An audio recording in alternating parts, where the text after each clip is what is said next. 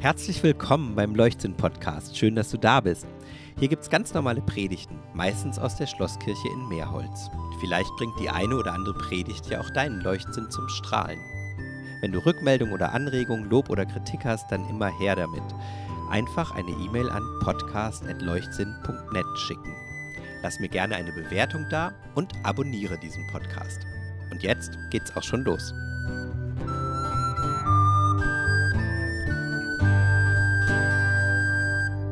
Die Gnade unseres Herrn Jesus Christus und die Liebe Gottes und die Gemeinschaft stiftende Kraft des Heiligen Geistes sei mit euch allen. Amen. Liebe Gemeinde, du salbest mein Haupt mit Öl und schenkest mir voll ein. Wenn Könige in der Bibel zum König intronisiert werden, werden sie gesalbt. Von Königinnen wissen wir es nicht, aber eine Königin, die von Saba, kommt ja auch in der Bibel vor. Das war übrigens auch so bei King Charles. Kostbares Öl wird in diesem Moment der Salbung zum Zeichen und zum Symbol der Königswürde. Dieser Mensch ist etwas ganz Besonderes, sagt und duftet das Öl.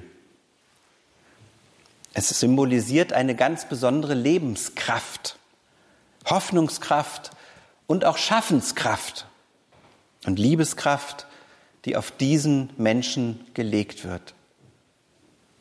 Es geht gar nicht so sehr um diese Herrscherwürde, sondern um das, was einen guten König ausmacht, eine gute Königin, nämlich für das ganze Volk gut und weise zu sorgen.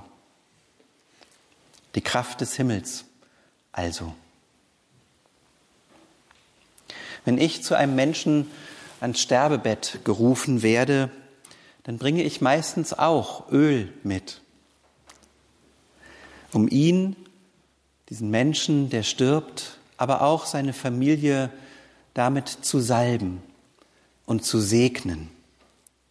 Wir alle tragen eine königliche Würde mit und in uns und es tut gut, sich daran zu erinnern, besonders an den Schwellen des Lebens. Wohlgemerkt, nicht das Öl verleiht die Kraft Gottes, die Würde und die Hoffnung, sondern es weist nur darauf hin, woher unsere Würde, die schon längst da ist, unsere dauerhafte Verbindung zum Leben kommt, so wie es im Psalm 23 heißt. Da wird nämlich einfach festgestellt, du salbst meinen Kopf wie einen König, wie eine Königin mit Öl und schenkst mir voll ein aus deiner Fülle. Und in welchen Zeiten brauchten wir mehr Fülle als in denen, in denen es ganz dürr in uns aussieht und trocken? Solche Rituale wie die Salbung im Angesicht des Todes, aber auch eine Segnung, eine Aussegnung, wenn der Tod schon eingetreten ist, helfen, die ersten Schritte zu gehen und sich mit den Quellen der Kraft zu verbinden, um das Schwere auszuhalten. Das macht es nicht weg. Es hilft einfach nur mit, ein ganz kleines bisschen auf dem Weg. Falls Sie noch nicht wussten, dass wir in unserer Kirchengemeinde dieses Angebot der Salbung und Segnung haben, dann wissen Sie es jetzt. Und Sie können sich gerne, sehr, sehr gerne im Fall der Fälle jederzeit bei uns melden. Übrigens auch dann, wenn Sie nicht gerade sterben oder jemand in Ihrem Haus, können Sie sich gerne melden und dann kommen wir und reden mit Ihnen für ein Gespräch oder für eine Segnung. Das geht auch dann. Dazu lade ich Sie also ganz herzlich ein, davon auch Gebrauch zu machen, wenn Sie es brauchen. Und ich möchte Sie heute dazu einladen, das habe ich schon gesagt, Ihren inneren Ölvorrat an Lebensenergie, an Hoffnung und an Kraft und an Königswürde aufzufüllen. In der Bibel gibt es eine Geschichte, die eigentlich ziemlich schwer zu verstehen ist. Und ich habe lange gebraucht, bis ich kapiert habe, warum die von einer Predigtkommission als Evangelium sogar für den Ewigkeitssonntag ausgesucht worden ist. Nachzulesen ist diese Geschichte im Matthäusevangelium im 25. Kapitel. Da sind es die Verse 1 bis 13. Ich erzähle die jetzt einfach nur. Wer es genau wissen will, nimmt sich seine Bibel oder bibel.de im Internet, da kann man alles nachlesen. Ich benutze das nur noch, ehrlich gesagt. Da sagt Jesus, wenn das Himmelreich anbricht, ist es wie mit zehn jungen Frauen, die sich auf eine Hochzeit vorbereiten. Allerdings müssen sie auf den Bräutigam warten. Sie haben Lampen dabei und die Hälfte von ihnen auch noch zusätzliches Öl für diese Lampen in Krügen. Erst um Mitternacht kommt der Bräutigam. Und bei den einen geht das Öl zur Neige. Und sie fragen die gut Vorbereiteten, gebt uns doch was von eurem Öl ab. Die aber haben Angst, dass es dann auch für sie nicht mehr reicht und schicken sie mitten in der Nacht los mit den Worten, kauft euch doch selbst neues Öl. Und als die nicht gut vorbereiteten Frauen zurückkommen, ist die Tür zum Fest fest verschlossen. Aufs erste und zweite Lesen ist das eine Drohgeschichte,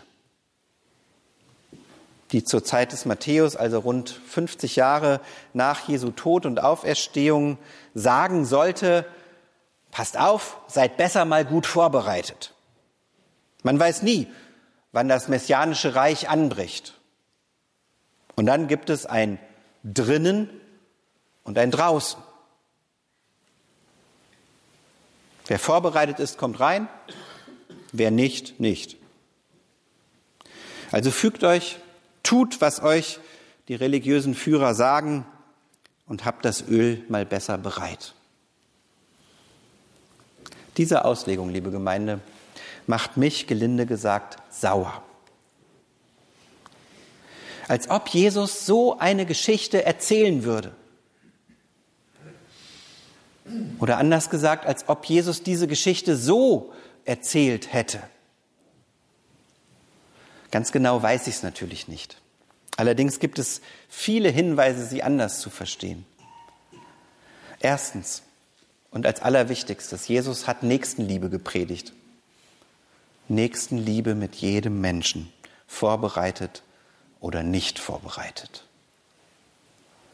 Ob er wirklich für gut geheißen hätte, wenn die schlauen, vorbereiteten Frauen den anderen nichts abgeben und nicht beistehen in ihrer Not und sie so krass auflaufen lassen?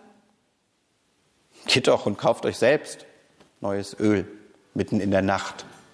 Zweitens ist Jesus nicht davon ausgegangen, dass das Reich Gottes irgendwann anbrechen wird, sondern mit ihm schon längst angebrochen ist. Nur eben nicht so, wie sich das die meisten vorgestellt haben. Friede, Freude, Eierkuchen. Keine Krankheiten, keine Gewalt, kein Tod, kein Leid. Nein, das Leben ist immer noch das Leben geblieben. Und Jesus hat überhaupt ganz andere Vergleiche als für dieses plötzlich Hereinbrechende. Und dann hört alles auf. Diese Vergleiche sind oft nicht so deutlich und so klar, aber sie haben es mit einer Entwicklung zu tun und Lebensbewegungen, die schon im Gange sind und die, wie gerade diese Kerze, manchmal nicht von jetzt auf gleich funktionieren, manchmal auch genaues Hinschauen bedürfen. Da wächst ein Samenkorn und wird ganz langsam zu einem riesigen Baum der wächst nicht über Nacht.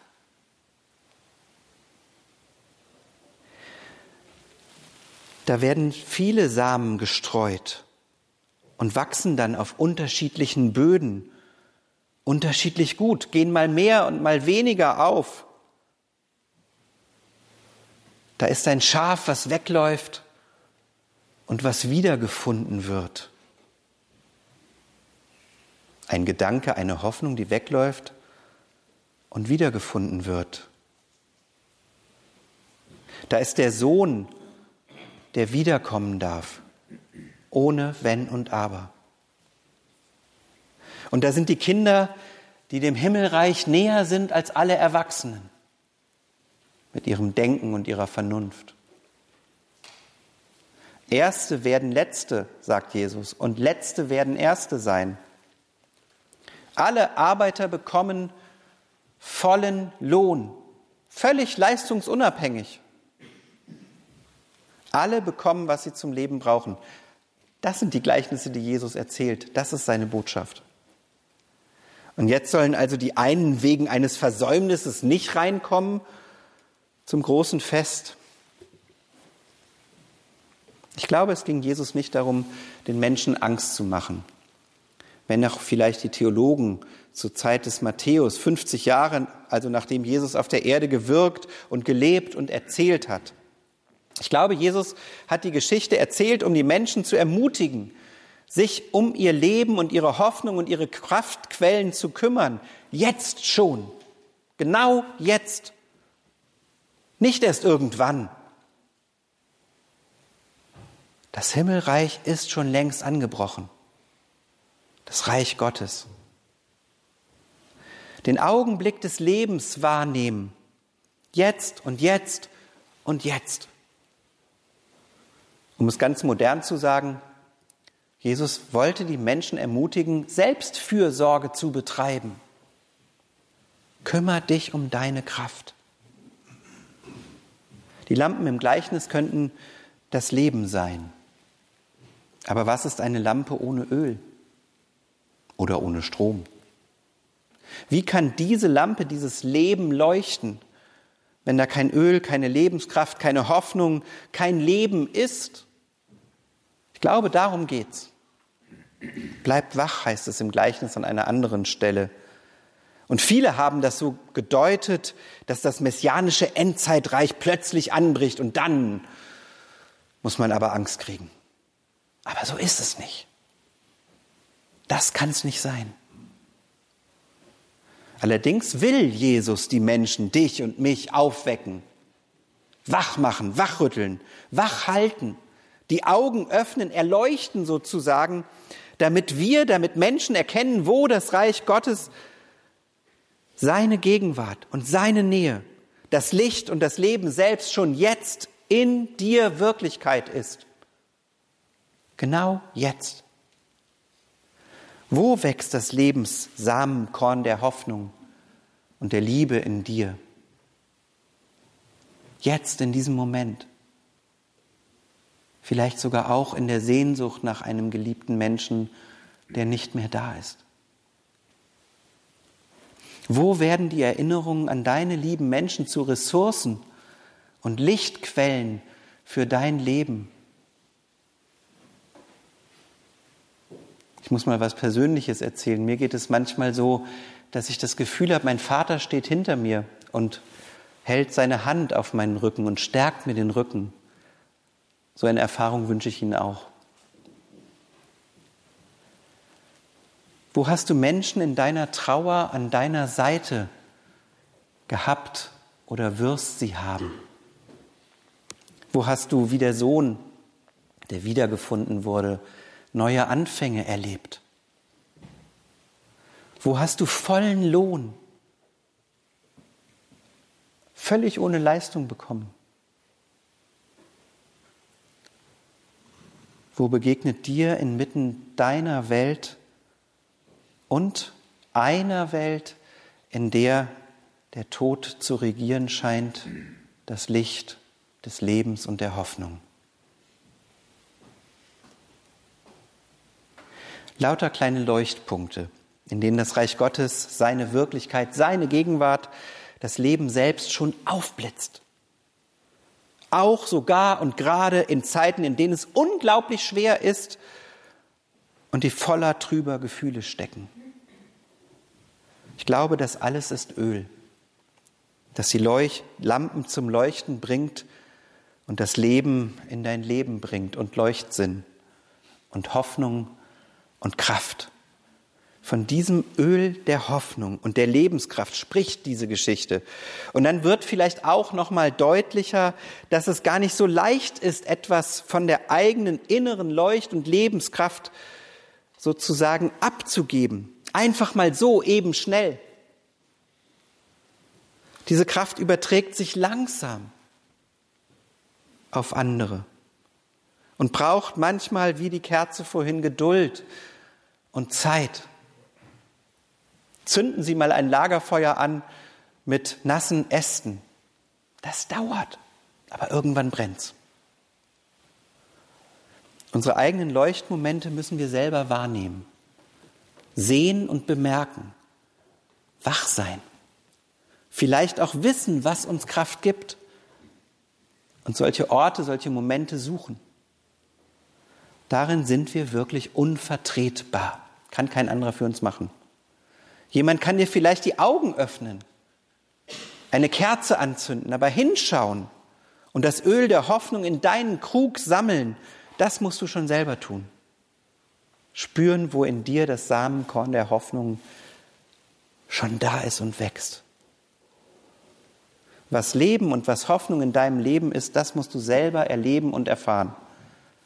Und ja, dann kann es dir tatsächlich so ergehen wie den Frauen, die nicht ans Öl gedacht haben. Vielleicht war einfach alles so derart dunkel, so viel los, so schwer, dass da kein Blick mehr war für das andere, für das trotz allem und in allem Dunkel Lebendige.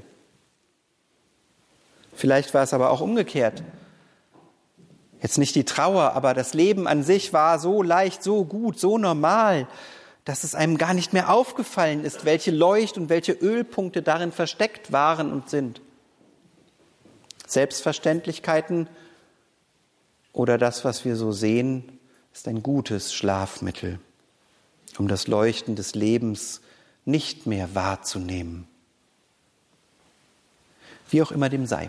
Heute lade ich Sie und euch dazu ein, aufzuwachen das Reich Gottes, das schon längst mitten und in euch angebrochen ist, zu sehen. In der Hoffnung, in der Kraft, in der Liebe, in der todesüberschreitenden Verbindung zu unseren lieben Menschen, im kleinen Lächeln in deinen Mundwinkeln. Wenn du an die stärkende oder auch nur lustige Geschichte mit deinen dir vorausgegangenen Menschen denkst. Nimm dir dieses Öl heute mit aus diesem Gottesdienst. Du hast keinen Krug dabei, dann fülle es direkt in den Krug deines Herzens. Öffne deine Hände und lass sie dir füllen von der Kraft des Lebens in allem Leben und dem Frieden Gottes, der höher ist als alle Vernunft. Denn er bewahrt dich und deinen innersten Wesenskern in der Kraft Gottes, in Jesus Christus. Amen. Bevor du jetzt ausschaltest, nochmal die Erinnerung an die E-Mail-Adresse podcast.leuchtsinn.net und ein Segen. Spüre doch dazu die Erde unter deinen Füßen. Sie gibt dir Halt und ist immer da, so wie Gott immer da ist. Spüre in deinen Atem er verbindet dich mit allem, was lebt, so wie die menschgewordene Liebe Gottes. Und spüre in deiner Aufrichtung. So bist du durch die Kraft Gottes aufgerichtet in deiner ganzen Würde. So segne dich jetzt der eine, die schöpferische Kraft allen Lebens, die verschwenderische Liebe und die helle, klare Weisheit, Gott Vater, Sohn und Heiliger Geist. Amen.